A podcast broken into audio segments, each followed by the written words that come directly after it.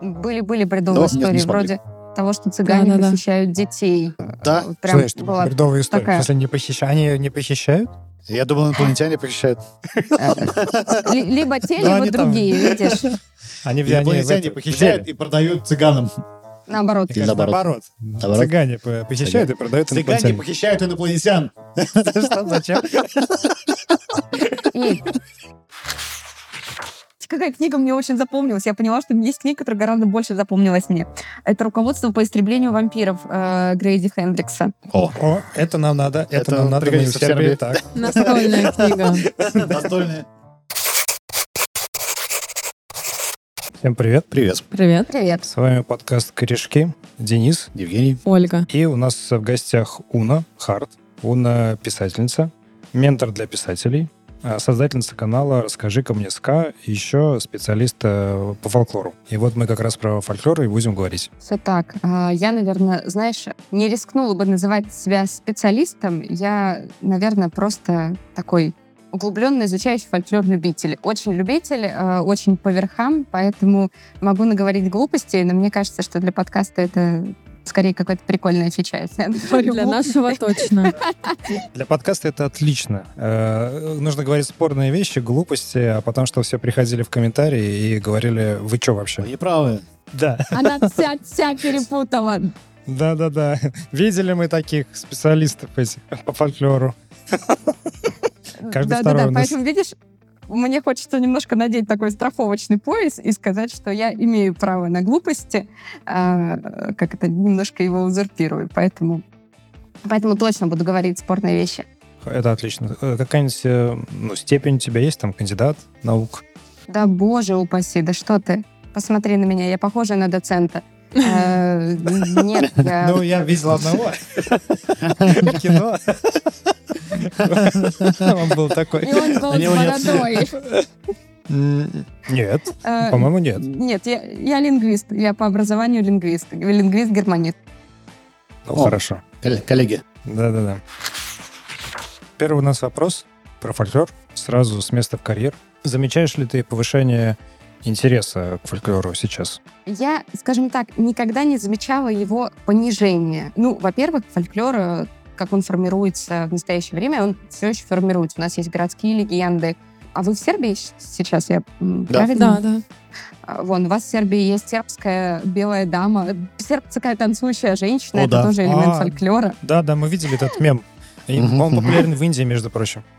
Ну, мем — это тоже элемент фольклора, по сути. А Если вопрос в том, а вот повышается ли сейчас интерес к каким-то, там, не знаю, к Бабе Яге, Кощею, к чему-то такому, вот это все славянское фэнтези, то я бы сказала, что примерно такую же картину я наблюдала еще в нулевые, 90-е нулевые, у нас появилось это многочисленное славянское фэнтези, и это все еще остается лупком. То есть это некая такая массовая трактовка каких-то очень упрощенных фольклорных мотивов. Поэтому я бы скорее сказала, что неплохо, если что, это просто вот ну, такое явление. Поэтому я бы сказала, что фоль- интерес к фольклору и какие-то попытки фольклора встроить э, в такую массовую культуру книг, игр, фильмов, он никогда не уходил. Он вот как был все время, так и, мне кажется, он держится. Как с 19 века сначала. Мгм. Как с 19 века пытались компьютерные игры разрабатывать по фольклору Ты знаешь, я думаю, попытка была. Они столкнулись с определенными багами. техническими сложностями. И, да, да, и не смогли пофиксить, поэтому, в общем, они, видишь, тикет оставили, и мы вот сейчас его как-то пытаемся. Как называется? Install base. То есть количество устройств, на которые можно было выпустить игру, оно в 19 веке равнялось нулю, и поэтому не пошло. Не, почему? Ну, Была, по-моему, в 19 веке. Это такая счетная машина Чарльза Бэббиджа. Да, на двоичном коде считала. По-моему, это был 19 век. Не очень популярно, наверное, был. Ну, Приходишь, такой- с работы, расслабиться хочешь, ты запускаешь машину Бэббиджа, так 1-0, 1-0, Правый 1-0. тяги работал. Ой, кайф. Он такой, ну давай, два часа ее раскочегаривает, а потом, значит, а что вы хотели-то? Да, не знаю. Так не прошел. Окей. А, Скажи, а вот э, можно ли говорить о том, что фольклор развивается до сих пор? Или это какой-то вот памятник, который надо ходить вокруг него, руками не трогать, и вообще любоваться, и все? Слушай, любой фольклор э, я бы сказала, что любой фольклорный жанр, он всегда развивается. Это самый динамичный жанр, который вообще существует. Сказка — это супер динамичный жанр. Понятно, что мы... э, Некоторые изменения произошли с момента, когда мы все научились писать, фольклор стал появляться не только как устное творчество. Вообще один из, э, если мы посмотрим, заглянем в определение фольклора, мы там увидим большими буквами, э, значит, три, три важнейших элемента фольклора. Это э, народность, устность, анонимность. И вот я бы сказала, наверное, что современная устность, устность 21 века, это мемы, это видосы, тоже, тоже своего рода фольклор, тоже какая-то такая эм, штука, которая не остается в веках. И все-таки это тексты, которые анонимные. Вон Black Room появился давным-давно, и это тоже фольклор. Все мемы, которые касаются городских легенд, это тоже фольклор. Все какие-то новые, которые пришли с урбанизацией, а, новые представления о нечисти, это тоже элемент фольклор. НЛО — это тоже фольклор. К слову, очень интересная штука, я когда-то читала э, статью... Минуточку. Как это фольклор? А вот эти летающие тарелки, которые некоторые видели, это как бы знакомые друзья. Ты хочешь сказать, что не существует инопланетян? Да, да, ты хочешь сказать, их выдумали? Подожди, я не говорю, что их выдумали, я говорю, что это фольклор. А что ты хочешь сказать? Не существует. Вот сейчас шаг и мат. Ну, насчет чертей не знаю, не видел. Сто- точно видел. Сто процентов, я тебе говорю. Так, это как это? Не сразу, возможно, узнал, но там Они насмотренность нужна. А, ну, чертяга. По поводу Ага. современного фольклора. э, Вот по поводу анонимности мне очень понравилась эта мысль. А можно ли сказать, что развитие интернета на определенном его этапе и всеобщая вот эта вот анонимность, оно, она как раз и дала э, новый толчок развитию фольклора? У меня не было, нет ощущения, что фольклор развивается толчками. У меня есть ощущение, что он развивается достаточно последовательно. Ну, то есть раньше там собирались э, в какой-нибудь избе под гусли.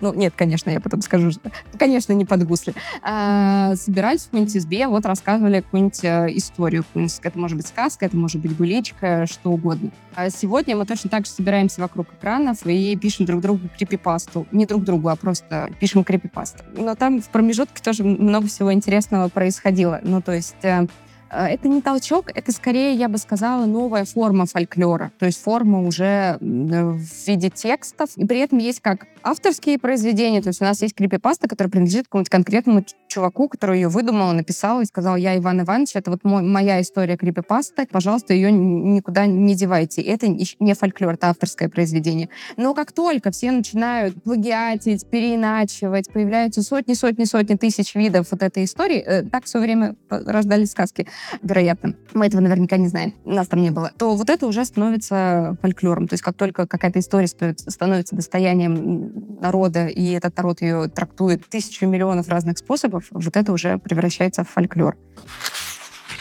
Слушай, у меня еще то- уточняющий вопрос.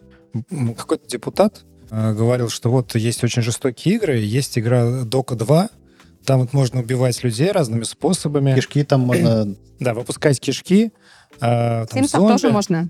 Да-да-да. Зомби, что-то такое. Вот Дока 2. И он 2, что-то очень жестокое, ее даже где-то запрещено, а у нас тут нет, и все играют. Ну вот, и, соответственно, потом издатель такой, Агафонов о, и разработчик, он выпустил игру, которую назвал Дока 2 Кишки Edition. И там реально можно ходить, э, убивать людей, выпускать кишки. Э, ну, не людей, там зомби преимущественно. Но тем не менее, вот это, получается, такая фольклорная игра, в сущности. Но у него при этом есть автор. Для того, чтобы игра стала фольклорной, э, должно пройти не одно поколение, и должна быть не одна версия этой игры, а, не знаю, десятки тысяч. То есть фольклор — это массовое явление, это важная штука, что это все-таки анонимное массовое явление. То есть это должен быть анонимный краудсорс. Да. Не спланированный при этом. Анонимный спонтанный краудсорс. Да. Это Ну, круто. Вики- Википедия. Крипипаста. Ну, то есть у нее нет одного автора. Ну, редко бывает, бывает Крипипаста — один это вид автор. фольклора, да. Страшная история — Мгм. это тоже один из поджанров фольклора. Я имею в виду кон- конкретно компьютерную игру. Потому Что до сих пор ни одной э, фольклорной игры, получается, не существует. Э, Мне неизвестно. Мне кажется, что это технически невозможно. Ты же знаешь, кто сделал э, эту игру. Ты же знаешь. Ну, то есть есть игры по мотивам фольклорных Да, сюжетов. По мотивам есть, да. Я сейчас понял, знаешь, что нужно сделать? Такой сюжет. Люди делают игру, потом, ну, не дай бог, конечно, но гибают разными способами. Ну, жуткими там. Как Жуткими, бывает. конечно, да. Мгм. Да-да-да, там колесо, на обозрение на них падает, что-нибудь еще, электричество. Вот. Но они успевают доделать игру, потом другой человек делает игру, продолжает делать, потом еще, еще, еще, еще. И тоже Они- погибает. Конечно. И они все погибают, но игру доделывают, выпускают в Steam. И вот первая фольклорная игра. А потом все, кто играет в эту игру. Конечно. Преемственность быстро прервется.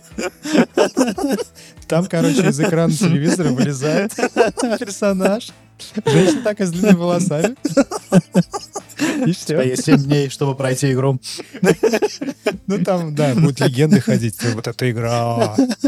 Есть, а я знаю человека, который прошел эту игру. Окей. Можно как-то какой-то сделать, не знаю, общественный гитхаб, где каждый приходит и вносит свою, э, свою строчку в игру.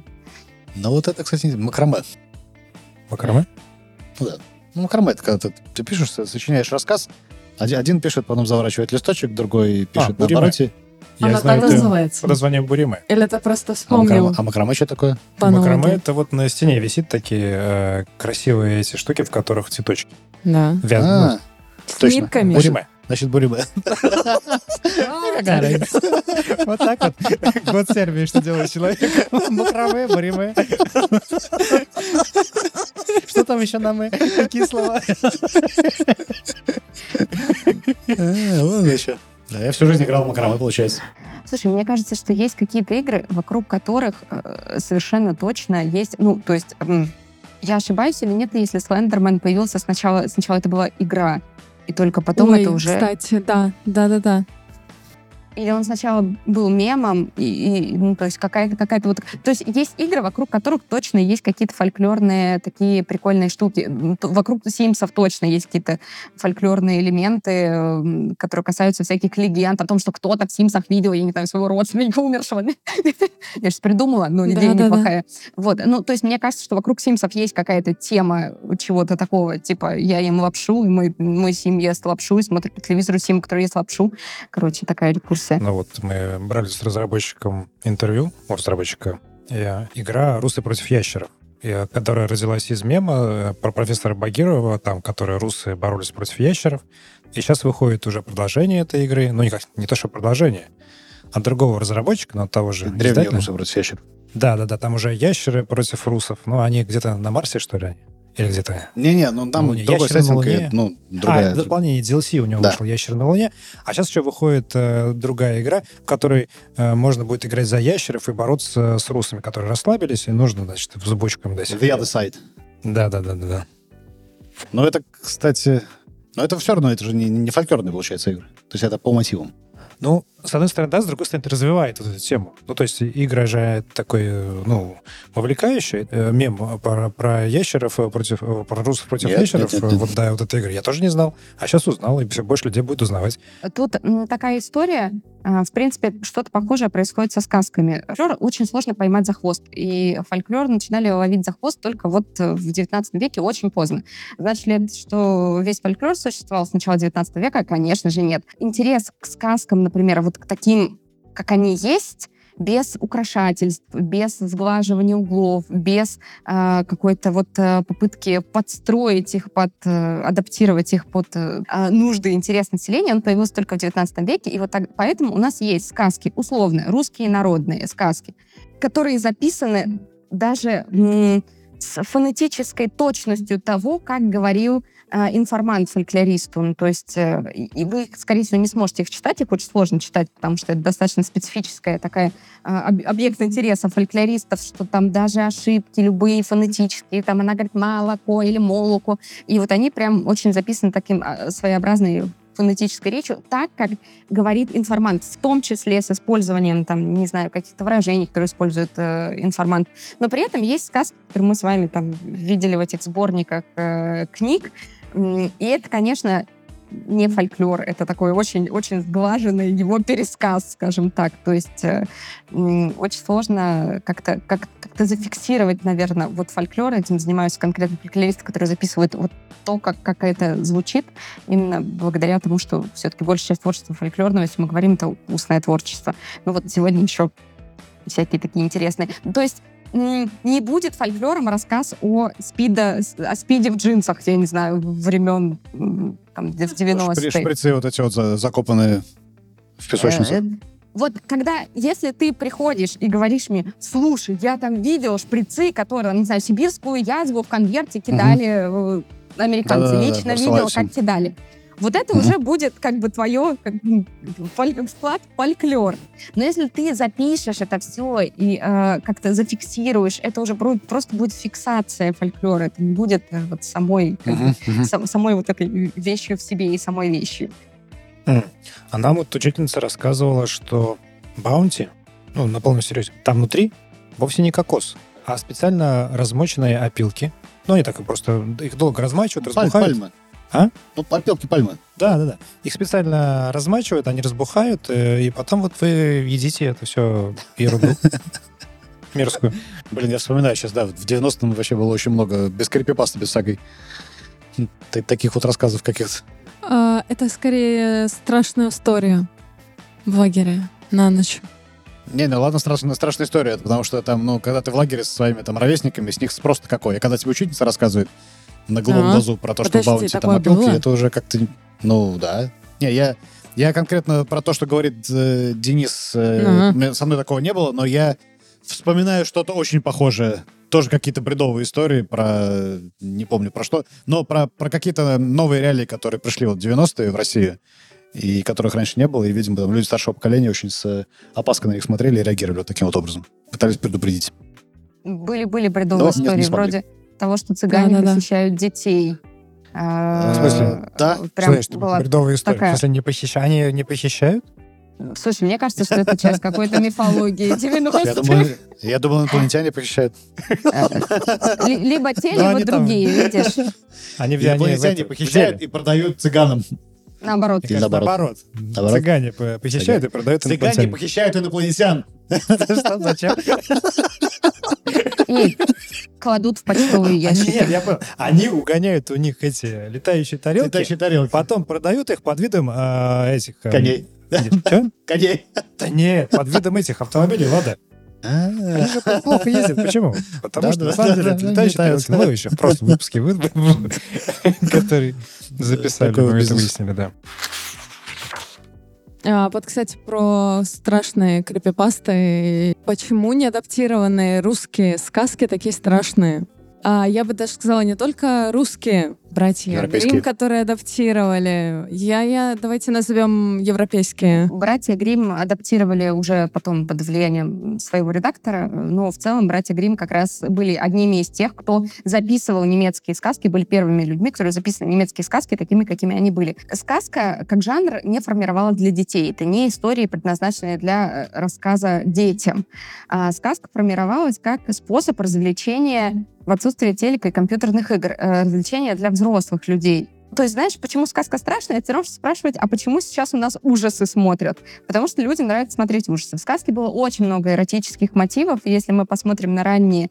Я не люблю говорить слово «неадаптированные», потому что такая история, мы не знаем, оригиналов сказок. Мы не знаем, откуда они взялись. Э, так как жанр анонимный э, и устный, самое главное, мы не можем сделать, знаешь, какой-то параллели, что вот эта сказка родилась из этого мифа. Да, у нас там есть некоторые предположения, что сказка там, «Красавица и чудовище» родилась из мифа об Амуре и Психее, а, но была ли она до этого мифа, мы не знаем. То есть сказки страшные, потому что людям нравится пугаться. А, сказки эротические, потому что людям нравится про секс. Сказка начинает адаптироваться под детей уже только в XIX веке. Вот, собственно, братья Грим. Чуть-чуть там пораньше еще были э, вариант «Красавицы и чудовища», которые были предназначены для детей, но это скорее исключение. Ну, то есть все-таки сказка как массовый продукт, детский продукт, это уже очень позднее время, 19 век.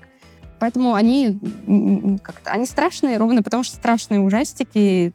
Ну, логично, да. Есть спрос, есть предложение. И как э, вообще, и, и даже м, та же мораль в сказках, к которой мы привыкли, что в сказках должна быть как это мораль, она должна нам рассказывать, как там э, нужно вести себя, это уже э, период э, скорее Шарля Перо, а, то есть вот это эпоха Людовика XIV, когда он там наставлял юных дев э, посредством сказок там какие-то, где-то предостерегал, где-то еще, но если мы посмотрим ранние, и чуть более ранние даже сказки э, Базилия, там нет как таковой морали. Это просто история, это развлекательная история. Поэтому, то есть сказка, которая, в которой есть некий там вот, есть урок, это уже тоже достаточно позднее явление. намек. Ну, вот остановимся на намеке, да. Скажи, а вот э, есть такое расхожее выражение, что в сказках всегда добро побеждает зло. Правильно ли сказать, что в э, как бы тех самых сказках, не адаптированных, так, ну или как-то ранних, да, это совсем не так? Э, Это совсем не так. Я знаю, что есть варианты, если я не ошибаюсь, это сицилийский вариант «Красавица и чудовище», где чудовище, в общем, перед... он, умирает, красавица не успевает к нему вернуться, он проклинает ее, э, и потом она, значит, умирает в муках, и вся ее семья умирает. А есть варианты сказок... э, Зашибись сказочка. а, Сказка не предназначена была. Для детей. Я могу ошибаться. Возможно, не сицилийская. Я помню, что это какая-то вариация итальянской сказки, но я могу ошибаться конкретно с э, землей. Есть замечательно, если мы посмотрим исландские сказки, исландские сказки отличаются от всех остальных сказок, потому что исландские сказки не соблюдают э, принцип клиширования. То есть в сказках у нас есть Ну, Исландия вообще далеко. такие кубики клише. В исландских сказках есть очень интересные нюансы, которые очень далеко уходят. Ну, то есть у тебя в исландской сказке может посередине появиться какой-нибудь токен, и он потом нигде не будет использоваться. То есть какая-нибудь старуха дала волшебное, э, там, не знаю, волшебное веретено, Ага. э, волшебную спицу девушке, и девушка потом никак ее И не всё. использует. Вот это, кстати, да, странная история, потому что вот э, Проб же писал в морфологии волшебной сказки о том, что там у каждого, у каждой сказки есть э, набор функций, и они все логически друг с другом связаны. То есть, если когда появляется какой-то волшебный предмет, который потом, он, пот- ну, то есть его кто-то дарит герою, например, да, или герою там в состязании добывает, и что-то еще такое, то герой обязательно потом использует. Нет такого, что он его действительно не задействует. Проб все-таки исследовал восточнославянские сказки. А, Это, во-первых. Во-вторых, э, проф- Проб использует морфологии действительно восточнославянских европейских сказок. А Исландские сказки даже не подпадают под э, классификацию европейских сказок. Э, Есть классификация Арне Томпсона «Утро», которая используется для а, как раз европейских сказок. Я не помню, какая классификация используется для восточнославянских, какая-то другая. Для исландских не используется ни первая, соответственно, ни вторая. То есть там как какой-то совершенно свой способ с ней научной работы. Э, Но есть сказки. Есть сказки, где не побеждает добро. Есть сказки, где э, такая история, что тут бы еще понять, где тут добро. Э, Помните, чем заканчивается сказка про Василису Прекрасную? Это совершенно потрясающий каждый раз Который вопрос. с черепом А, приходит. Да, да, да. Ты помнишь, чем она заканчивается? Но она приходит с черепом, и там немая сцена. Нет, там не немая сцена. Она сжигает свою мачеху и двух ее дочерей. Сжигает, конечно, А, череп. Вот у меня это все в подсознании вытянул. Вот, сжигает-то, конечно, череп. А помнишь еще сказку про Марию Маревну? Это была, кстати, одна из самых страшных аудио... аудиосказок моего времени как на виниле.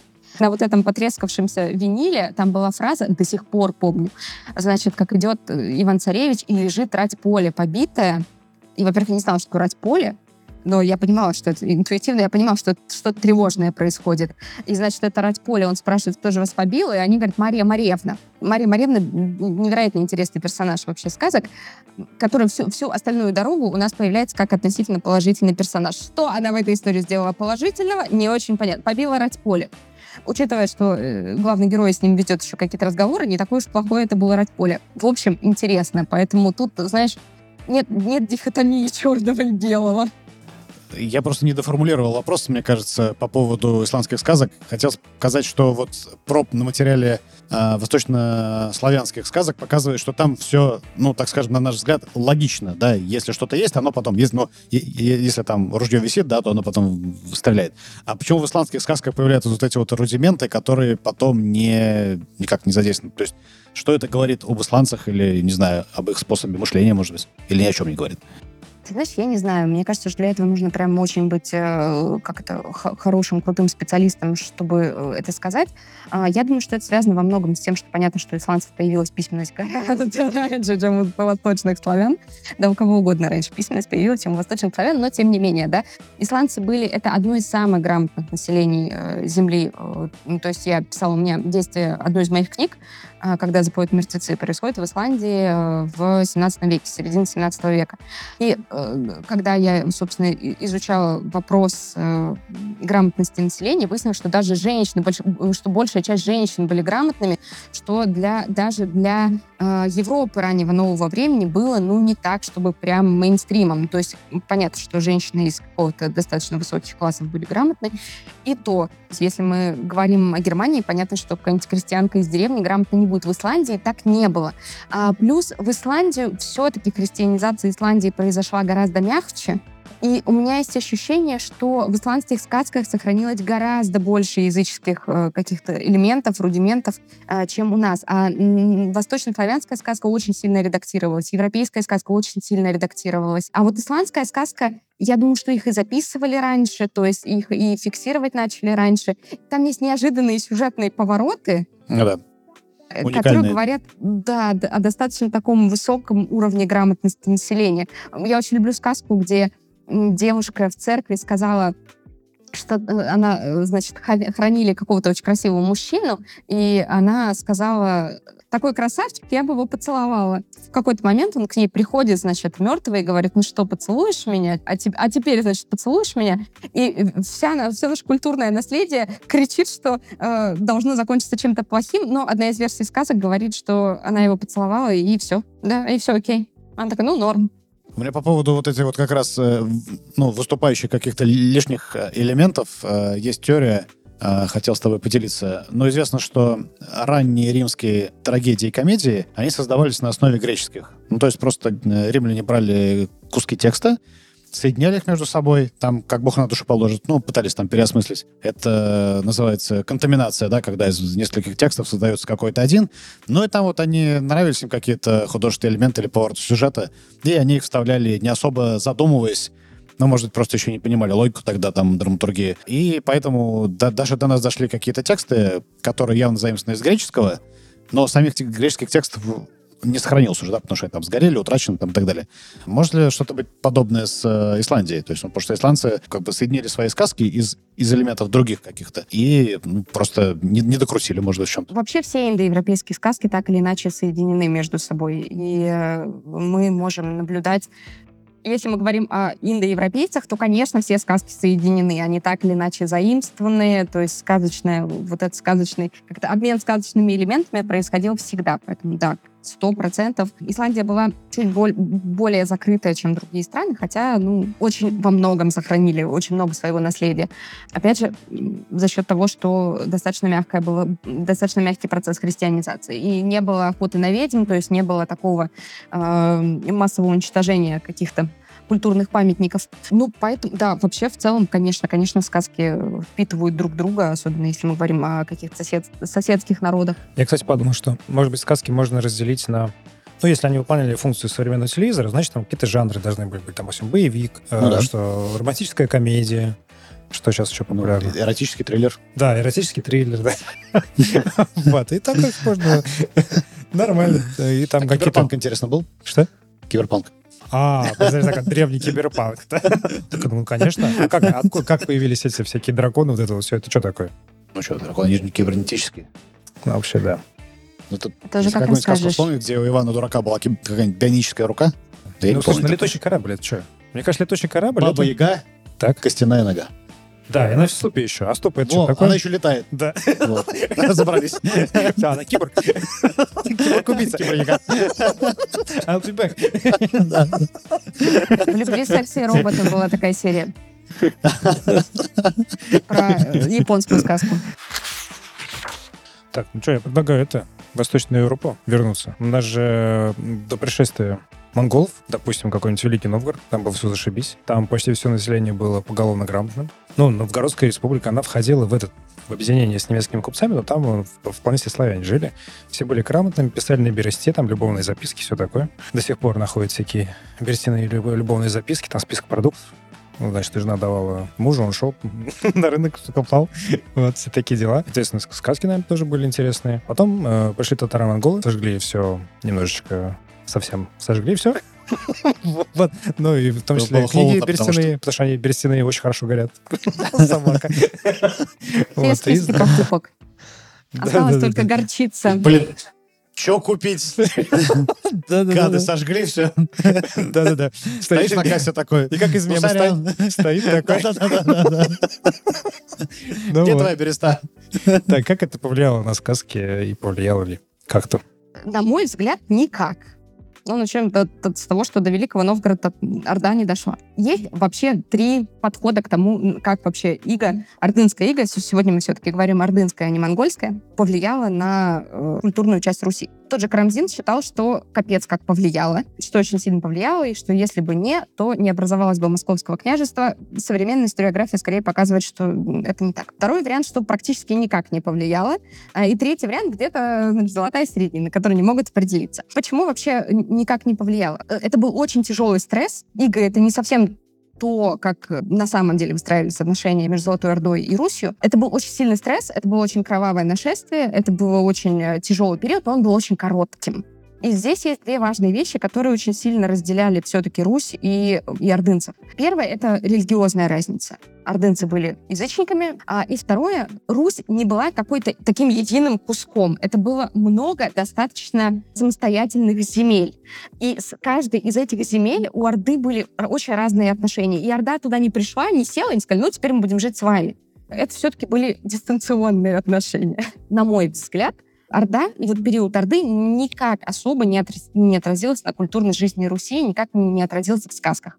Но и, на мой взгляд, самая интересная штука все-таки началась с распада Золотой Орды, когда у нас появляются разные-разные татарские ханства. И вот тут начинаются действительно интересные процессы, потому что Крымское ханство, оно невероятно сильно повлияло, например, на украинский эпос. Крымское ханство, оно э, занимало достаточно большую территорию, там Причерноморье, кусок Кубани, и они очень долго не находились во враждебных отношениях. Вплоть до середины 15 века, когда у нас, э, собственно, когда Крымское ханство становится вассалом Османской империи. И вот тут, собственно, и начинается самое главное изменение, потому что Османская империя требует что? Огромное количество рабов. И это уже не отношение, когда к тебе там посылают какого-то чувака, он приедет, возьмет этот выход, вернется, и у вас какие-то вот такие, такой роман на расстоянии, в сообщениях. А это вот чуваки, которые вы вывозят у тебя рабов постоянно, разрушают твои земли постоянно.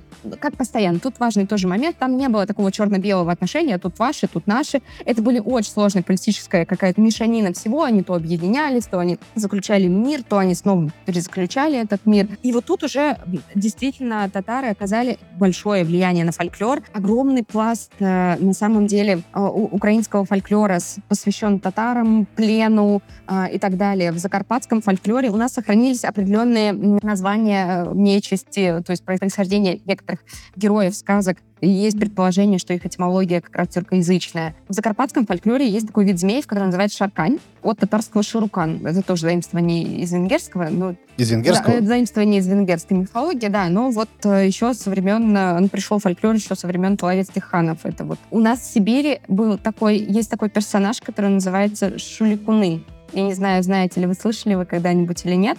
Это такая рождественская рождественская нечисть, и вот тоже есть э, предположение, что оно происходит из татарского шульган.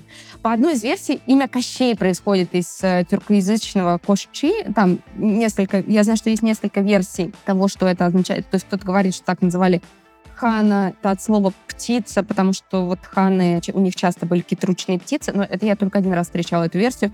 Чаще я вижу версию, что это от как раз эм, названия рабов, э, мальчик, раб, то есть откуда-то оттуда.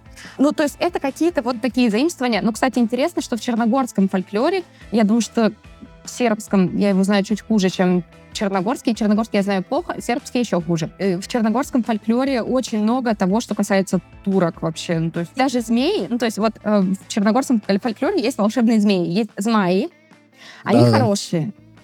Да, змаи хорошие. Да, змаи хорошие. Змаи хорошие. Э, человек засыпает, становится змаем, отгоняет от своего, значит, от своей земли там град и так далее. А есть аджаи. А вот аджаи плохие. Яджай само слово не, э, значит, черногорского происхождения, э, не дюжнославянского, а само слово тюркского происхождения. Вот аджаи плохие. Они блюют градом, похищают женщин. Не, не одновременно вот это все они делают, там есть нек- некоторый порядок э, действий. Ну вот это, наверное, то, что мне вот приходит, приходит в голову. Простите, Понятно. что было так, так, а так много и душно. Не-не-не, очень занимательно. Почему у нас тогда не получился, не появился эпос? А сказки есть, былины есть, былички есть. Э, вообще получился. Все с эпосом неплохо у нас. Э, былины — это эпос. Это эпический жанр, лирика эпический. С былинами все не так однозначно, потому что былины — это все-таки не, не крестьянский жанр, как, знаете, у нас есть какая-то такая картинка в голове, что сидит такой крестьянин с окладистой белоснежной бородой, белоснежной, Конечно. естественно, С белоснежной рубахе, в как, э, с гуслями, ну, С гуслями, с гуслями, да. Ну, про сладко же песня. Но блины, на самом деле, это как раз э, такой своего рода аристократический жанр, высшей аристократии. М, Есть былины как эпические жанры, есть украинские э, эпические жанры, это думы, а, есть южнославянские эпические жанры, это песни. И вот тут, кстати, есть такое интересное, э, происходит штука, может быть, вы знаете такого персонажа, как Королевич Марко, такой королевич всех сербов. Это был реально исторический персонаж, который не, очень много э, сделал как-то в сопротивлении туркам. Ну, то есть он был вассал, он был турецким вассалом, был достаточно преданным турецким вассалом, и в целом его правление не ознаменовалось ничем выдающимся. Но в песнях и в легендах Королевич Марко приобретает такой образ э, борца с турками, который, значит, посестрился с вилами. Это такие прекрасные девушки в сербо-хорватском фольклоре, сербо-хорватском, черногорском фольклоре. Есть и вилы, они очень красивые. Помните Флёр де Вакур? Это м, тоже, это родственные, скажем так, фольклорные персонажи. Так она же так и, так и называлась в, в книге. Ну, она называлась Вейла, это не вилла, ну, да, в принципе, это одно и то же слово, да. Это, ну, вот в южнославянском фольклоре много вилл, э, разно- ра- разных видов и предназначений. И вот, собственно, вот королевич Марка, это был такой, он, значит, знался с вилами, они ему помогали. У вил есть такие немножко черты валькирий, был такой героический, он там, значит, э, победил всех турков, э, при том, что в жизни он был, ну, такой достаточно скромный турецкий вассал. Так что эпические жанры есть. Отлично. Тогда мы спокойны. Про вампиров. А, ну, говорят вроде, что вампир — это сербское слово. Очень сомневаюсь. Ну, городские легенды ходят, что, значит, первые вампиры были в Сербии. У них такая там... какого-то, ну, когда он там был, в 18 что ли, веке? Сейчас посмотрю. Я даже в какой-то момент об этом писала, потому что с вампирами у вас там в Сербии все очень интересно. У вас такие кровожадные вампиры. Да-да, В прям. Никакого нет. классический вампир, то есть прямо вот он э, начал пить кровь, ему что-то там не покормили, он умер. Он, нет, там смысл в чем? Он умер, его уже все закопали, а потом он пришел, говорит, что-то я голодный, к сыну своему, говорит, «Э, покорми меня. Он говорит, пап, ты умер, иди давай. Пожалуйста, обратно закопайся. Вот. И а на следующий день приходит, а, а сын его мертвый на шее, Гор- где-то у него. пропущено. Да-да-да. Ну и потом начали люди пропадать в этом селе, и потом, э, значит, э, местные жители забунтовались, пошли куда-то там местному старости или голове, как он там назывался, копали могилу этого первого сербского вампира, смотрят, а а он нормальный такой, только немножко, значит, на губах кровь. Он говорит, ну давай, и освиновым колом его. Такая Вообще история. в Сербии в 18 веке был целый, это, да, в общем, был ряд случаев вампиризма. То, что ты рассказываешь, возможно, про Саву Савановича, это такой прям Да, самый, самый да. известный сербский вампир. В мельнице до сих пор где-то есть, то есть это какой-то туристический аттракцион, если не ошибаюсь. А, но вообще очень интересно, что, да, сербские вампиры, у них вообще очень интересная история, там способы стать вампиром очень странные, нужно там вы- выпить кровь овцы, короче, неочевидные способы, если что. Не как с Эдвардом из «Сумерек», вообще не так. Но вообще, правда, очень интересно. То есть между сербским вампиром и черногорским он, по-моему, называется, достаточно много разницы. Черногорские вампиры довольно не опасные. Они могут напугать, но они довольно при этом безвредны. Мне кажется, черногорские вампиры, они такие более полака. Они такие, а, может, завтра. Ну, что, серб, сербы не полака. Ну, Не-не, сербы не слушай, такие. он... Может, я где-то читала об этом в какой-то заметке про как раз черногорский фольклор, что черногорские вампиры не имеют привычки хватать с чужими женами, потому что всегда есть черногорец, у него ружье, вампиры не рискуют переступать определенную черту. Я даже посмотрю, как они называются. У меня есть книги по черногорскому фольклору. Целомудренные такие вампиры. Да-да, такие. Такие, знаешь, ну, кровь пить не будем сегодня. Ну, вообще, в принципе, не будем. Тенец. Да, они называются тенец. Вот. Кровь пить не будем, э, ну, как-то вредить не будем, ну, можем напугать, но можем и не напугать. Как- Такие, как бы... А вы точно вампир? Я, может, и не вампир, но что-то вампирское во мне есть такое. Какая-то какая-то шут- шутка была по поводу того, что, значит, звонок в дверь, э, на пороге стоят двое, говорят, «А кто? Мы вампиры. Как, это, как же вампир? Да, вот у нас есть буклетики, мы когда, как же, вы же кровь, кровь пьете, там вот это все. Да нет, ну это все навет, на самом деле. Про нас очень много неправды говорят. Вы э, не хотели бы поподробнее об этом обсудить? Можно войти?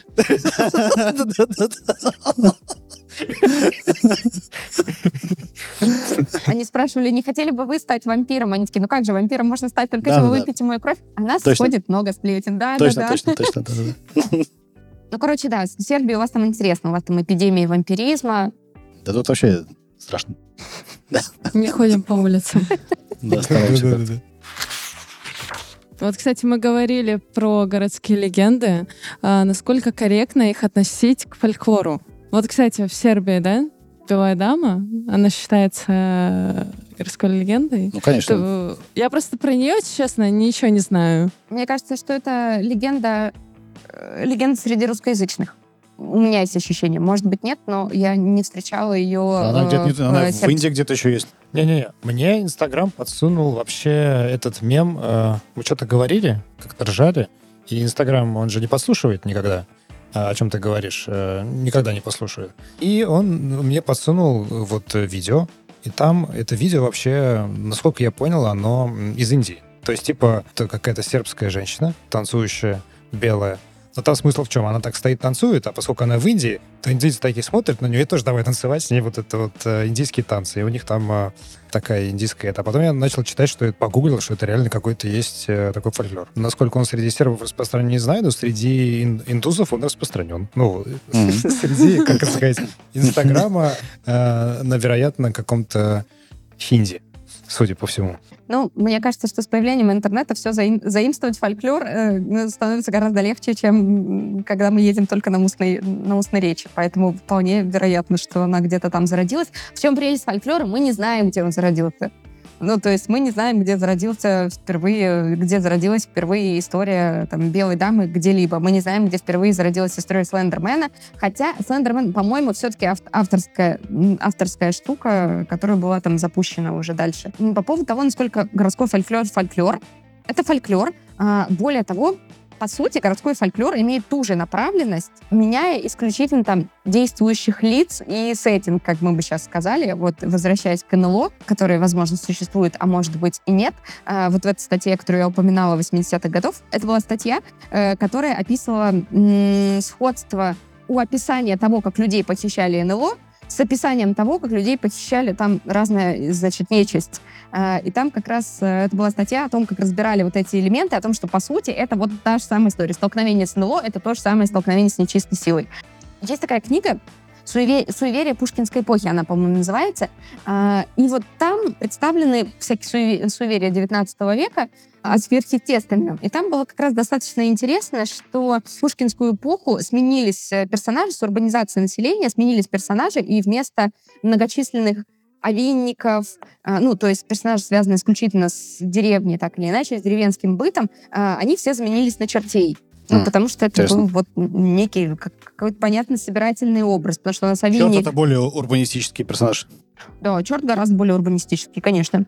Вот. Ну, люди уже не жили бок о бок с овинниками или домовыми. А, ну то есть он, наверное, более, более универсальный. Черт. Он, то есть как бы он может быть и в городе, и в деревне. Да.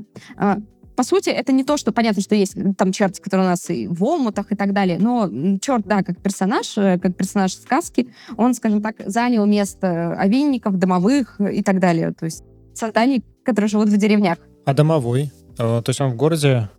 Домовой в городе не живет, получается? Он такой деревенский житель? То есть он не Слушай, ну, эмигрировал домовой из, это ну, все-таки преимущественно деревенский образ. То есть это все-таки персонаж, который чаще у него достаточно сложные там социальные отношения с э, э, кикиморами, с э, банниками, с овинниками. То есть у них есть какая-то такая социальная, э, некоторая социальная структура. А, и все-таки, да, домовой, я бы сказала, что это скорее деревенский образ.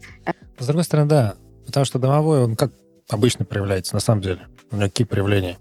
Ты, ты поедешь в деревню, поехал в деревню, наелся на ночь, ну, не знаю, там, блинов или пельменей, Мгм. а потом ночью он тебя придушивает. Ну да. Ну, то, то ты... А где он тебя... Придушит ли он тебя в городе? Ну, что-то сомневаюсь. А, в- а в деревне вообще, знаешь, нормально. Ну, Мгм. или там в баню пошел, Мгм. напарился, а он тебя там не пускает потом. Ну да, Так, да, да. голова кружится, ну, шалит. Окей. Мы же уже говорили про то, что последние игры, выпущенные русскоязычными разработчиками, они, как правило, именно выпускаются в сеттинге сказок, фольклора, страшного и не очень. Вообще сама концепция выпуска игр такой вот в таком сеттинге сказок, э, фольклора вообще ты можешь покритиковать их? Вообще как ты к этому относишься? К тому, что, конечно, игры популяризируют фольклор или каким-то образом дополнить? Слушай, я могу покритиковать, я могу сказать, какая игра мне понравилась, ну, то есть, по крайней мере, заинтересовала. Я бы сказала, что ну, какое-то интересное прочтение у нее а покритиковать это я прям всегда, всегда рада. Очень забавно смотреть, на самом деле, как э, связано это все с книжной сферой. То есть в книжной сфере это уже потихонечку загибается, и вот оно, оно переходит э, в гейм-индустрию когда тренд уже прошел в книжной mm-hmm. сфере, начина, он кстати, начинает да. идти в гейм-индустрии. А, ну, предположительно, потому что гейм-индустрия все-таки медленнее. На разработку игры нужно больше времени, чем на написание книги. Я к этому отношусь а, хорошо, если это правда какое-то ну, классное новое прочтение или это правда популяризация какого-то какого фольклора. То, что я вижу сейчас, это просто берутся те же самые лубочные образы, там, не знаю, Бабы Яги, Кощея, и они просто повторяются из игры в игру даже с леттерингом одним и тем же, между нами говоря. Это все немножко сливается, это все выглядит немножко... Это не нужно популяри... популяризировать. Тебе не нужно популяризировать Бабу Ягу. Угу, ну, так уже есть. Э, попробуй популяризировать Шурале. Пожалуйста. Убыр. Э, я не знаю, Шеликуны. Ну, то есть какие-то образы, которые не настолько заезженные. Ой, а можно поподробнее? Не, ну, игры — это же массовая культура, поэтому логично, что они используют всем доступные массовые образы, потому что они говорят, давайте-ка поиграйте в Шеликунов. Ты говоришь, ну, может Можно я лучше Бабу Как только, так сразу.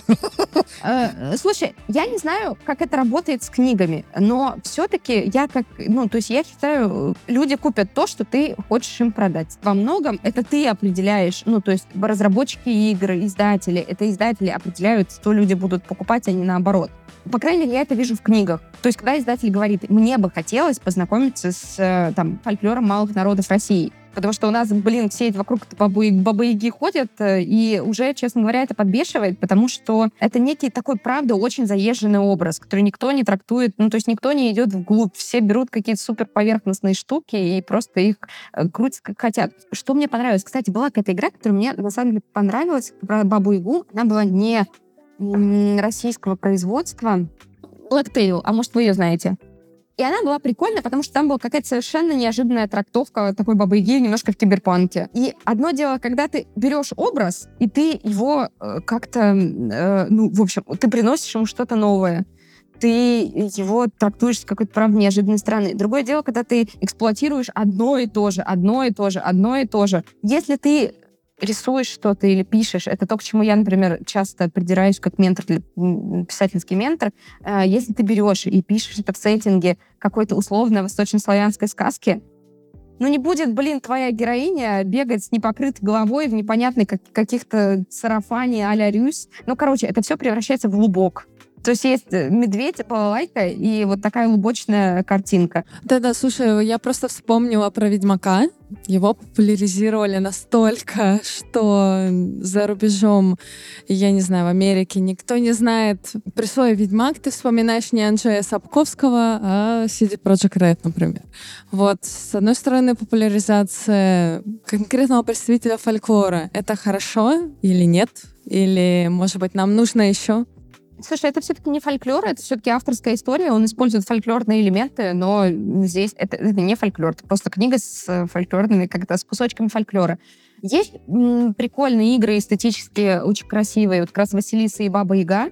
Да. А, мне скорее понравилось, потому что они используют, во-первых, напевы, которые звучат как что-то действительно восточнославянское, а не а, как калинка-малинка. Это интересно. Мне понравилась рисовка. То есть эстетически мне скорее было интересно на нее посмотреть. Book мне, честно говоря, вообще не понравилось. Там какая-то непонятная, uh-huh. э, в каком-то непонятном сарафане бегающая девица, вызывающая демонов в, в круге. Э, значит, в таком круге еще писать не умели, но уже вызываем. Uh-huh. Круги чертим, уже что-то пишем, видимо, на латыни или на древнеисландском. Ну, в общем, на каком-то таком прекрасном языке.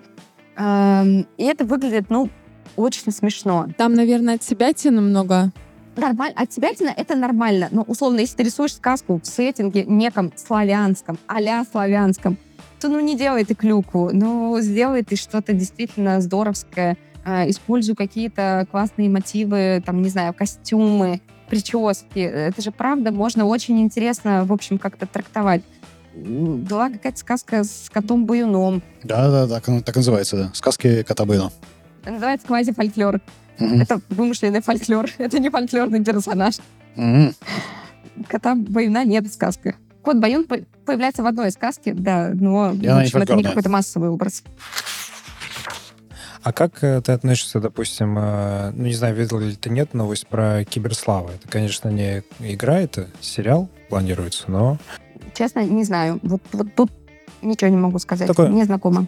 Там типа киборги, э, но это в таком славянском э, сеттинге. Слушай, это прикольно. Ну, то есть я говорю, когда есть что-то, что ты не выдаешь за Древнюю Русь, пожалуйста, вот, э, в этом, правда, что-то есть. Ну, то есть вот как мы с Олей вспоминали сейчас э, эту серию «Любовь, секс роботы», всякие трактовки японских сказок э, в таком киберпанковском стиле.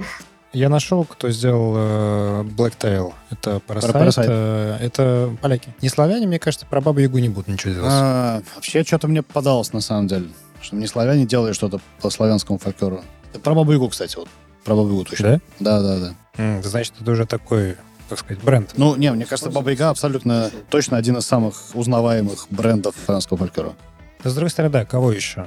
Ну, все остальные, они слишком мелковаты, а вот Змей Горыныч, ну, это как дракон, считай. Вот тоже Да? смысла его использовать какого-то большого нет. А Баба Яга — это такой уникальный персонаж. Там она и в ступе, и с костяной ногой, и с большим носом, и всякое такое. Э, По моим ощущениям, и ступа-то появилась не так давно. Баба Яга — это такой персонаж, у нее сиськи закинуты за плечи, у нее огромный железный нос, упирающийся. Ну, то есть это, ну, по сути, Баба Яга — это смерть. Это страж порогов, это страж смерти. Да, вот Же- Женя нашел, тут я не смогу показать, но, короче, Баба Яга, э, VR, это игра в стиле манга вообще, то есть От японская. японских разработчиков. От японских разработчиков есть. Все на японском, естественно. Да, да, да. да. А, более того, это сериал, судя по всему. Да, она базируется на э, э, анимационном сериале, который у них там ходил «Бравые ведьмы». И там есть э, Баба Яга среди них. Прикольно. С такими ушками. Короче, как Наверное. всегда, у японцев все превращается в, в- в милоту и аниме. Да-да. У, японцев все превращается в милоту, Ну, там, если вспомнить Такеши Китана, что-то не все превращается в Ну милоту. или, значит, королевскую битву. Есть два пути. Да, Аниме и королевская битва. У меня есть душный вопрос про миф. Про то, насколько фольклор славянский, тот самый, является мифом. Вадим Руднев в словаре 20 века определяет миф как особое состояние сознания, которое позволяет э, человеку примирить э, непримиримое. То есть бинарная позиция, которая, ну, просто друг другу противостоят. Типа, там, жизнь и смерть, например, там, добро и зло. И он, Руднев, в смысле, в, в словаре приводит миф тоталитарного общества. Почему, собственно, миф так был популярен в, тоталитарного- в тоталитарных э, государствах, да, и обществах? Потому что, когда одно дело, когда там ты живешь в ужасе и в постоянном страхе смерти, потому что за тобой, за твоими близкими, друзьями могут в любой момент прийти и увести в непонятном направлении, и, скорее всего, навсегда. А если ты принимаешь на себя вот как бы готовое, го- готовый миф о том, что на самом деле это славный вождь борется со своими врагами, то вроде как уже и не так страшно, и вроде как уже и можно жить. Это вот, э, ну, такой пример тоталитарного мифа. А вопрос мой в том, насколько славянский фольклор является таким мифом, можно ли об этом говорить? Это славянский тоталитаризм. Когда Илья Муромец с железной рукой... Не, я, я поясню. Мир там древних славян, аграрное общество, вот это все, он кажется ужасным, потому что в любой момент на себя из леса может там выпрыгнуть медведь или какие-нибудь половцы с печенегами, и ты на самом деле ничего с этим не можешь сделать. То есть ты, ну, правда, живешь, наверное, в постоянном ощущении ужаса. И не являются ли в этом смысле сказки и другие формы попыткой как-то это осознать, осмыслить, примирить, может быть, попытаться как-то но это для себя объяснить и таким образом чуть-чуть начать это немножко контролировать. Я очень не люблю, когда фольклор пытаются запихнуть в какую-то коробочку с очень понятным функционалом. Типа, вот эта сказка, она нужна, чтобы дети не боялись темноты. Есть сказки, которые действительно рассказываются детям с очень конкретной целью. Там вот сказки с многочисленными повторами, например. Звукоподражали, да, Курчик сказал кукареку, да, то есть для как бы развития речи у детей. Но все-таки на мой взгляд, фольклор сильно, сильно, сильно сложнее, чем попытка примириться э, с окружающим миром. Э, ну, и здесь, опять же, я говорю про фольклор, я не говорю про миф, а главная разница, одна из важнейших разниц между мифом и фольклором заключается в том, что миф всегда спускается сверху. Ну, вот само определение миф — это что-то, что спускается э, от жрецов, от священников и так далее и тому подобное. А фольклор рождается уже в народной среде. Ну, то есть у фольклора э, нет движения сверху вниз, а у мифа он все-таки есть. То есть миф изначально воспринимался как что-то, что действительно было. То есть все вот эти истории про Зевса действительно были, люди в них верили. Сказка с самого начала это что-то, чего не было. То есть ни рассказчик, ни слушатель не предполагают, что в сказке есть что-то правдивое. Мне кажется, что отчасти действительно это что-то, что объясняет какие-то очень страшные события, хотя бы потому, что в э, культурах практически всех европейских народах мы встречаем детей, которых оставили в лесу, э, и там, да, в Шотландии, если ты оставляешь там, в Шотландии раннего нового времени, ты оставлял ребенка, ребенок этот исчезал. Почему он исчезал? Потому что его съели домашние, домашние, почему домашние? Его съели дикие животные, но говорят, что его унесли фейри.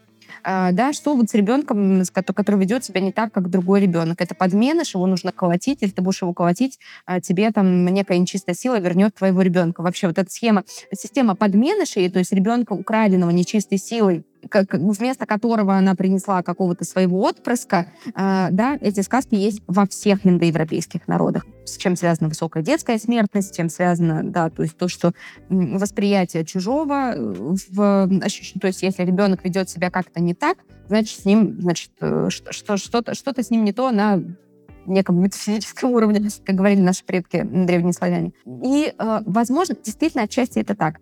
Э, с другой стороны, совершенно точно в сказках есть какие-то реликты, есть элементы ритуальные, есть элементы дохристианских времен, как в образе Бабы Яги совершенно точные, есть какие-то рудименты очень интересные, которые там копать и копать, и сотни тысяч гипотез связаны как раз там с образами Бабы Яги, да. Вот еще мне приходит в голову, что, опять же, в каждом народе что-то что страшное, связанное со старостью, это всегда женщина.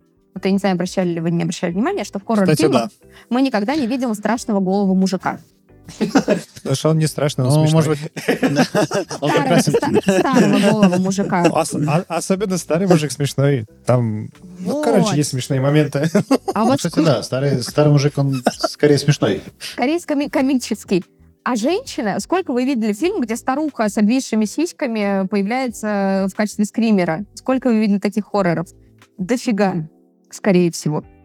У меня есть гипотеза, что это связано с тем, что мужское тело не так сильно меняется э, с возрастом, как женское, а женское тело, ну, то есть в каждом элементе женского тела есть какая-то вот это, значит, отголосок э, какой-то травмы, какой-то последствия, что пустая грудь, это все, это смерть. То есть э, старое женское тело — это воплощение смерти. И у южных славян так было. У черногорцев, у сербов есть персонаж Чума, Чума, который э, это персонаж, собственно, воплощение чумы. И он выглядит как очень старая женщина, Э, с обвисшей грудью, с когтя, ядовитыми когтями. Ну, то есть вот такой э, очень пугающий образ, э, потому что старая женщина ассоциируется со смертью, с увяданием, с полным разрушением всего, с чем не ассоциируется старый мужчина.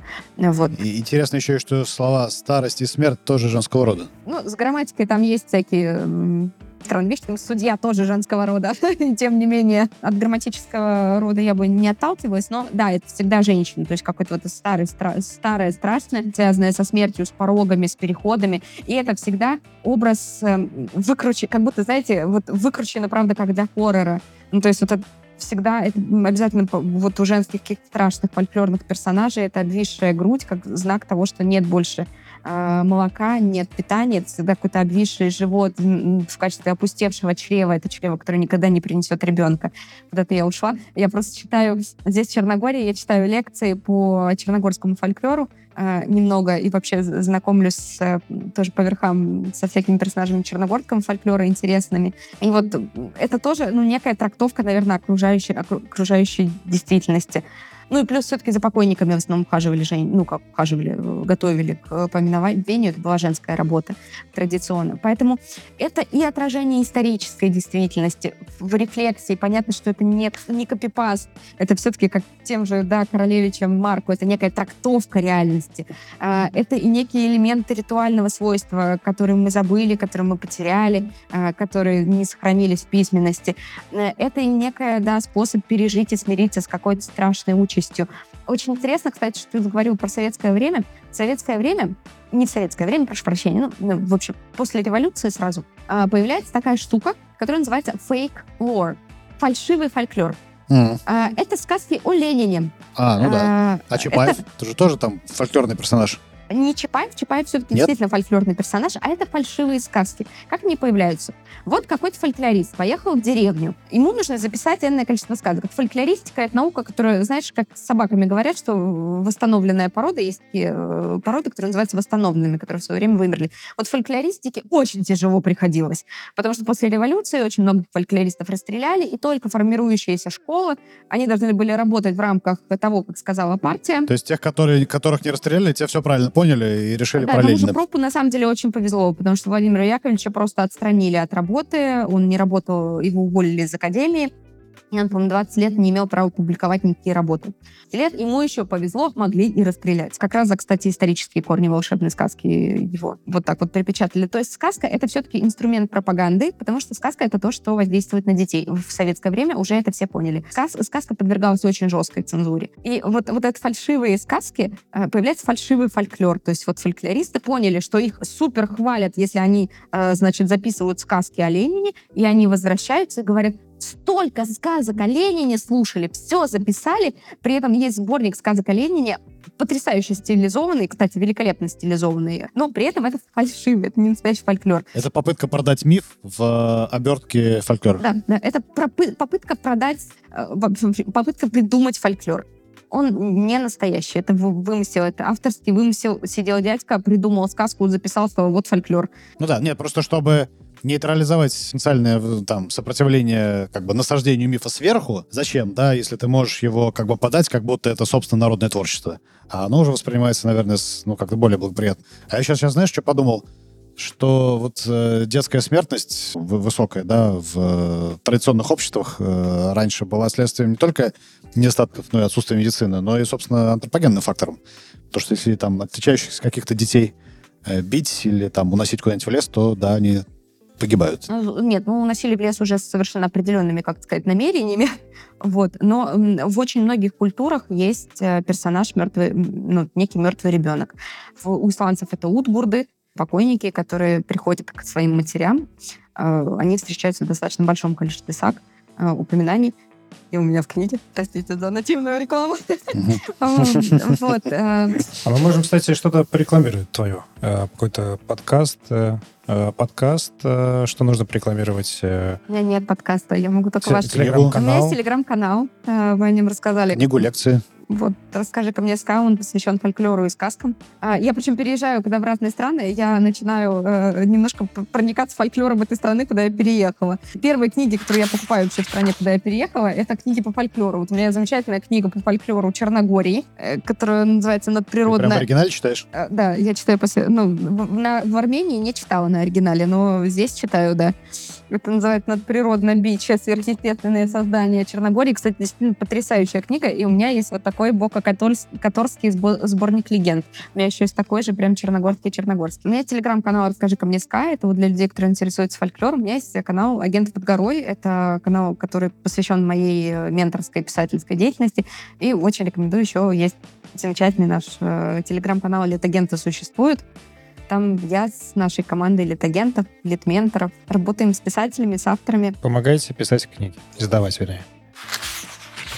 Дочитал морфологию э, волшебной сказки Робу. Ну, она небольшая. И я словил инсайты. Как вот бывает э, какой-нибудь поп... психологическую литературу читают или там деловую, и должны словить инсайт. А я пропа словил инсайт. Это очень забавно было. Роб вообще очень крутой дядька. Я вдруг вспомнил, какие сказки мне нравились в детстве. Вот есть такое отношение к сказкам, что вот типа вот русские сказки есть, какой-нибудь там про Емелю, что тебе все дается, делать ничего не надо. И вот чему научит э, ребенок, э, чему э, эта сказка научит ребенка, что можно на печи лежать, у тебя все будет. Главное, на щуку найти волшебную. А я вспомнил, какие сказки мне нравились. Мне вот такие сказки типа Емеля не нравились вообще. Потому что они какие-то простые, примитивные. Там, короче, они очень короткие. И там что-то ему все дается. Просто так. Ничего не делает. Очень скучно. Вот мне нравились Ну да, сказки да. типа «Пойди туда не знаю куда, принеси то не знаю что». Ну вот там столько действий, он идет туда, Да-да-да. потом сюда, потом что-то еще, потом находит это, значит, невидимая вот эту штуку, которая его потом... Как раз я то не знаю что. Вообще зашибись, длинная сказка, там куча Да-да-да. действий, там ложные финалы. там, Вот. И потом я понял, что я вот... э, мне сказки такие нравятся, а это потому, что они как-то отражение какого-то моего характера, потому что нужно что-то превозмочь, что-то в чем-то разобраться, вот туда, Да-да-да. не знаю, куда пойти, что-то понять, и потом, значит, вернуться и что-то за это получить. А, а иначе это как-то не заслужил. Ты помнишь, что у проб э, клю- ключевым э, элементом сказки является борьба, да, какая-то. То есть есть, есть вредители, которые гла- гла- главному герою там создают какой-то дисбаланс, да, в его жизни. И герой потом идет, преодолевает через э, там все преграды, побеждает и добивает своего. Это на самом деле, да, по пропам, мне кажется, ну, так, русские сказки, они про, вообще про преодоление. Ну, может быть, может быть, это ска- сказки разные. Ты, ну, поскольку они разные, ребенок, ну, и я, я тоже, и вообще все, выбирают те, которые нравятся. Вот, если тебе нравится какая-то вот такого типа сказки, это значит, она про тебя, она как-то, твоя личность не отражается, вот ты примерно так. Не то, чтобы они тебя учат или заставляют, вот, как Емель, лежать на печи. Ну, ну, Ну, неплохой пример. Как бы есть. Я, подумал, что это, в принципе, неплохой пример. Знаешь, привлечение инвестиций, например. Вот если человек, вот он, ему как-то проникся этой сказки, он, например, и стартапером стал. Он может хорошо инвестиции привлекать, как боженька просто. Они ему сыпятся, они просто приходят ему сами. Да-да-да. Может быть. Это как бы гипотеза моя, не подтвержденная ничем. Так. Так что читайте пропа, э, вы можете словить неожиданные инсайты. Вот такой у меня неожиданный вывод. пропа. Не, читайте пропа. А, Ну, то есть, читайте морфологию волшебной сказки, если хочется. А, Хотя все еще... Короче, есть какой-то, знаешь, такое, типа, все сейчас читают пропа, меня прям это немножко ужасает. Проп писал 70 лет назад. С тех пор фольклористика все-таки сдвинулась немножко с места, сильно сдвинулась с места. И э, меня немножко пугает, когда мне цитируют историю волшебной сказки. Вот морфология волшебной сказки, он действительно очень классно все склассифицировал, и до сих пор используются, э, насколько я знаю. Про историю волшебной сказки я вот не так давно говорила с фольклористами, и э, это, конечно, очень важный кусок, что история волшебной сказки была написана во времена, когда еще не было научных алгоритмов э, как таковых, то есть они только формировались. Очень много из того, что он там пишет, это просто допущение, э, это просто гипотеза, и часто опровергнутая уже давным-давно гипотеза, и часто это гипотеза, которая просто, ну, то есть, скажу, выдумана. Вообще у фольклористов э, советского периода были особенности построения их работы. Вы, вы что-нибудь когда-нибудь слышали про богиню Ладу? Что есть такая богиня Лада? Нет. У нас э, в Самаре есть, э, как это сказать, Блядь. э, секта была. Ну, она, может, и сейчас есть, не знаю. А, Я забыл, как звали э, главу секты. Она даже пыталась выдвинуться в президенты России. Точно. Сейчас, Точно, точно, сейчас точно. она зовет себя э, Светлана Лада Русь. Да-да-да-да-да-да. Точно. Хотя я, я черт знает, может, Там себя главное уже по-другому зовет. Лада Я- Самара. Я, да-да-да. Я перестал следить за ее творчеством. Но там наклеились на столбах, что там Лада Русь, и там э, у него вот эти теории заговора, что там эти, Инфобизнесмен. и, и масоны, и Рептилоид. Ну, ящеры. рептилоиды. Ну, ящеры- всё, она ящеры всё есть. на полном серьезе это использует, наклеивает на эти, на столбы, наклеивал. Потом ее все-таки ФСБшники допекли, она, по-моему, куда-то эмигрировала, не помню куда. Но до сих пор иногда ее сторонники что-то Слушай, ну, расклеивают. сейчас, так. мне кажется, мы договорились, что и рептилоидов нет. Действительно. Вот такой фольклорист э, Рыбаков, он придумал богиню Ладу. Ну, как сказал, она, называется «Конструктор Рыбакова», она так и называется. А, то есть он как-то что-то... При... А это не он придумал сказки про Ленина? Э, нет, это был не тот же самый человек, хотя, возможно, Рыбаков что-то... Такой, блин, эти придумали сказки про Ленина, а что я богиню Ладу не могу придумать? Вот. Ну, то есть, э, знаешь, как все эти э, фальсификации, типа, Велесовой книги, это же вот приходит ровно из того же, знаешь, потребности, типа, а что у всех есть, а у нас нет? А у нас будет Велесова книга, я не знаю, славянские веды. Поэтому я скорее говорю о том, что ну, пропы все-таки стоит читать, когда ты уже достаточно неплохо подкован в фольклористике и примерно понимаешь, где это некая гипотеза и допущение. Я тогда предлагаю перескочить это вот к трем книгам э, по фольклору, которые прям нужно прочитать, э, чтобы разбираться. Э, если ты славянин, то уж будь добр. Веришь в ящеров? Даже если не славянин, если интересуешься фольклором, не будем ограничивать людей. Слушай, я вообще, э, когда советую книги, мне всегда так э, сложно, потому что столько, столько всего вообще можно почитать, посоветовать. Из того, что конкретно по восточным славянам посоветовать, если вас интересует та же самая Баба Яга, почитайте «Наследие Бабы Яги» Ан, э, Анны э, Малаховской. Ее самая большая работа по Бабе Яге, самая, значит, объемная. У меня есть э, ряд книг, которые я привезла с собой из Москвы и потом э, привезла с собой из Армении. Это была одна из этих книг, э, такая достаточно большая-большая работа по Бабе Яге. Э, замечательная фольклористка, современная фольклористка Ольга Христофорова. Она написала, например, книгу «Колдуны и их жертвы». Это, по-моему, самая такая массовая книга, но у Ольги Христофоровой можно смело читать все, в том числе ее Facebook. Если вы читаете Facebook, она, правда, замечательный, замечательный специалист. Да, мы, мы должны сказать, он запрещен в Российской Федерации, потому что компания Мета, она признана экстремистской организацией, мы ее ненавидим. Мы ее ненавидим. Да. Если хочется что-нибудь, в общем, разувериться в Велизовой книгой и прочей, прочей чуши, и почитать что-нибудь, э, что связано с богами, можно почитать Льва Клейна. Тоже был замечательный фольклорист. А, к сожалению, умер в 2019-м, э, не так давно. И вот у него есть книга «Воскрешение Перуна», он археолог, даже, возможно, не фольклорист, а археолог. Э, то есть его основная специальность археолог-антрополог, он, по-моему. Вот, и вот он рассказывает, что мы знаем про Перуна. Практически ничего мы не знаем про Перуна, но вот.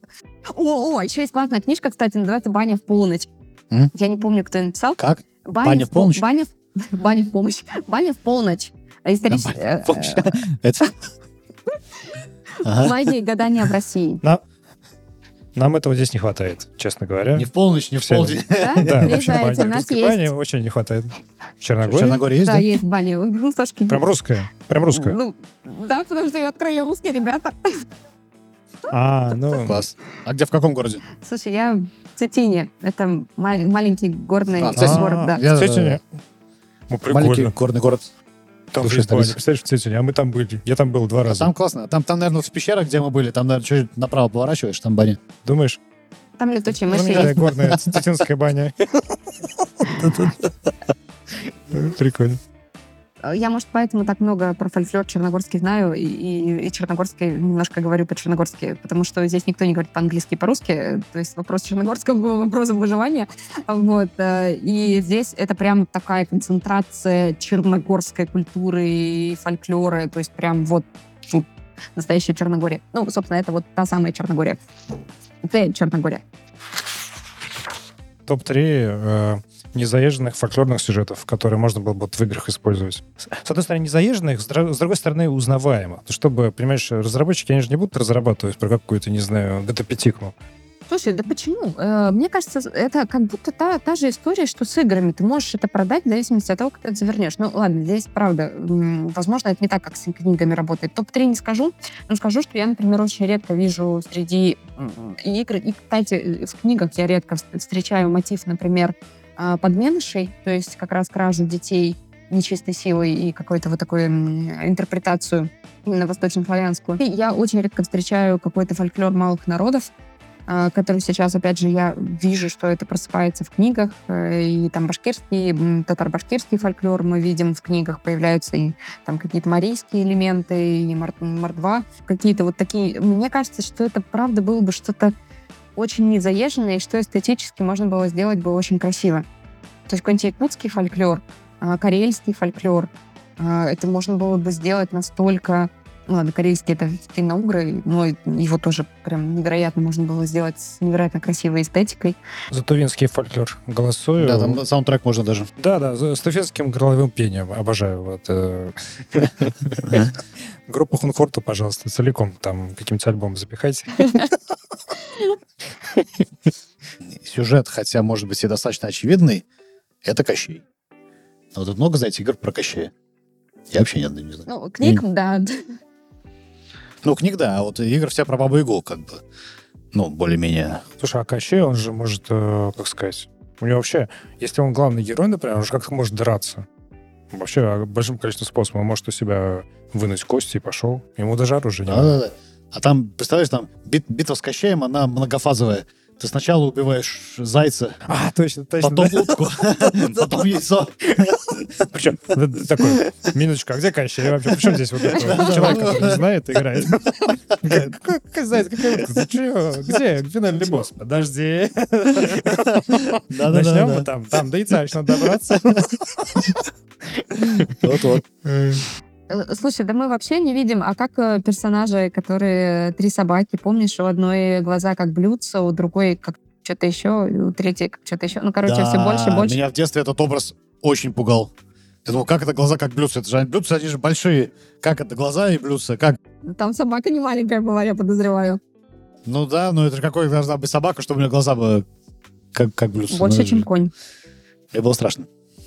А, еще жар-птица. Вот это жар-птица, это же красиво. Представляешь? Красиво, да. Какая игра бы с ней получилась? Ну, как ты ее видишь? По-моему, она вообще не Ксюня город. Герой, герой меча и магия. Персонаж седьмого Да. уровня. Вместо ангела. Слушайте, я все про это, про феминистскую оптику. Была бы очень классная игра про ту же Марию Маревну. У Марии Маревны явно были какие-то невероятно интересные э, отношения с Кощеем, учитывая, что она как-то его не просто заточила в эту конюшню, где она его заперла, повесила его на цепи, победила рать поле. Она как-то... во- Возможно, возможно, кстати, она была его дочерью, но я могу ошибаться. Можно ли э, реконструировать мономиф и на что он будет похож? Мономиф — это не фольклорное определение, не определение фольклористов. Оно чисто филологическое. И, честно, я вообще настолько... Я, мне кажется, Мономиф знаю только с трактовки Кэмпбелла, вот этой пути, пу- пути героя. Но не все сказки, истории э, про путь героя. Не везде герой, не везде его путь, не везде он... Давайте не будем его реконструировать. Давайте вообще, м, как это... Давайте оставим классификаторы ученым. Сами я как раз призываю наслаждаться разнообразием фольклорных жанров, их гибкостью. И мне как раз очень нравится, что в целом фольклор, сказка — это самый живой жанр, который только можно придумать. Самый динамичный жанр.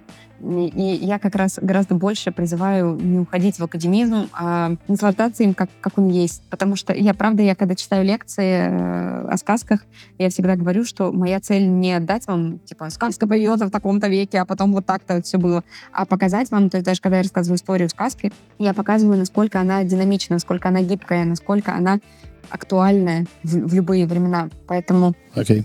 Что мы говорим реконструкции мономифа? мы говорим не сегодня. Не сегодня.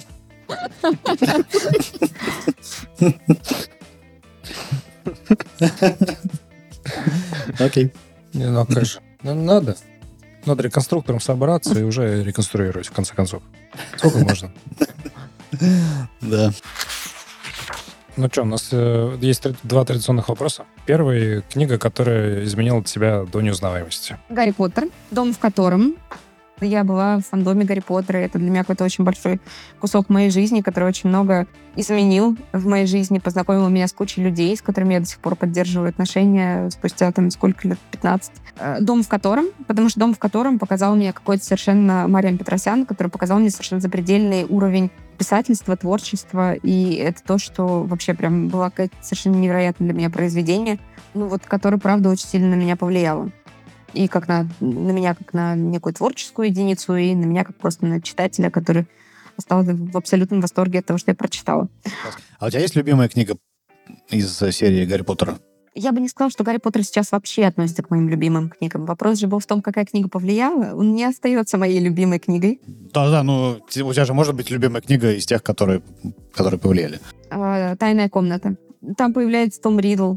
Это такой прям очень, как это, насыщенный для меня образ. Да. Краш. Понятно. Окей. Женя, непонятно. Женя, вот когда у тебя будет краш, тогда и поговорим.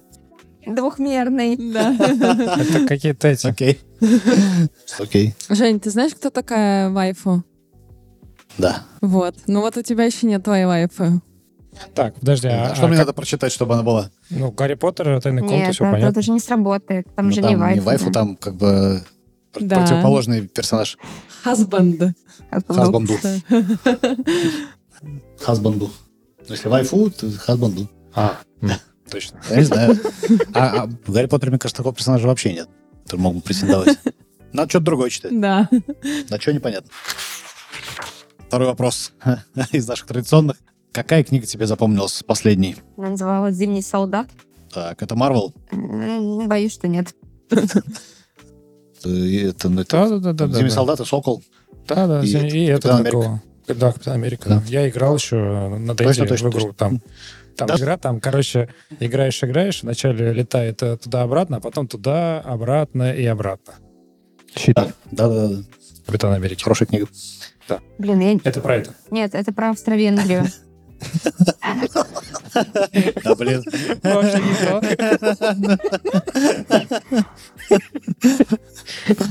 Дэниел Мейсон.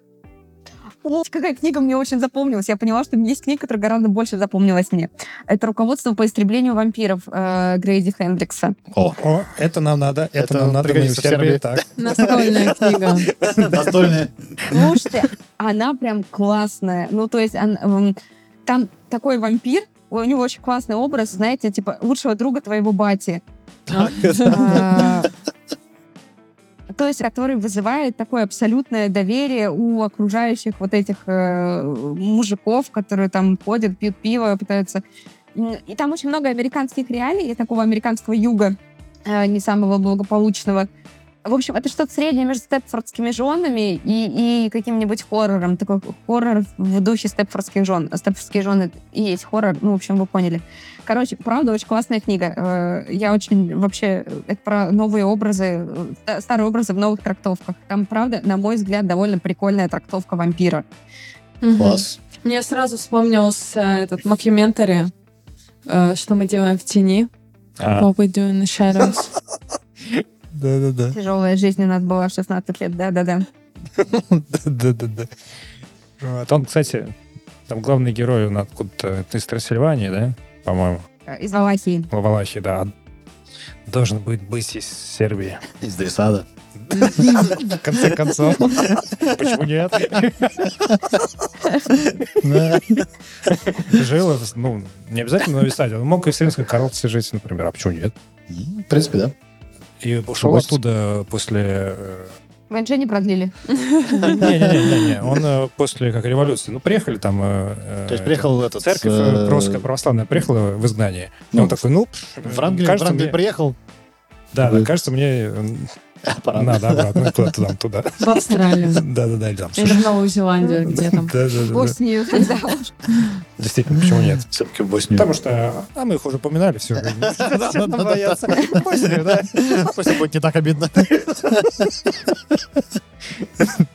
Сегодняшний без боснийский у нас выпуск. Хотя там прикольно. Ну как прикольно? Э, Мост на Дрине, э, Вишеграде. Там. Мы ездили, видели, смотрели. Катались под ним. Над ним. Получается, Над ну, не ним, да, ним. да. Сбоку. На над ним и под ним, на самом деле. Да, да, над ним и под ним, и вообще. И туда ходили, и обратно. Да, просто в Вишеграде в целом больше нечего смотреть, как с моста.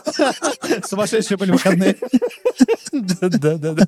Поэтому нужно пользоваться любой возможностью. Да. Скажи нашим э, слушателям и зрителям, что им нужно сделать. Э, Я думаю, подписаться на телеграм-канал. На Телеграм. Ну, YouTube-канал тоже подписаться надо. И на YouTube, конечно. И на Twitch. На YouTube-канал, на Twitch, на все наши каналы. Мы тут э, что-то везде стримим, добавляем везде видео. Ни в чем себе не отказываем. Ну, потому что мы в Сербии, что.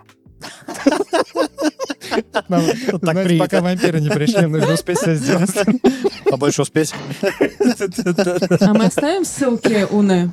Обязательно оставим Да, ссылки. да, на Да, и на книжки, на некоторые. ну, который найдем. Надо читать. Надо, надо. Что сказать? Спасибо большое. Пропы запретили нам читать. Да, пропы Просто читать только морфологию можно читать. только морфологию морфологию. можно, а остальное запретили. корни Вот. не Ну, читайте. остальное тогда почитаем, ладно, ничего страшного. Вот. Чтите фольклор, уважайте э, С- Святу Пятку, если на Балканах. Будьте добры. Проскева, она же, она же немножечко макош. Да, и комментируйте нас. Что вам понравилось, не понравилось. Пишите вот это звук говно, это мы любим. Мы знаем, пытаемся что-то с этим сделать, но ничего не получается.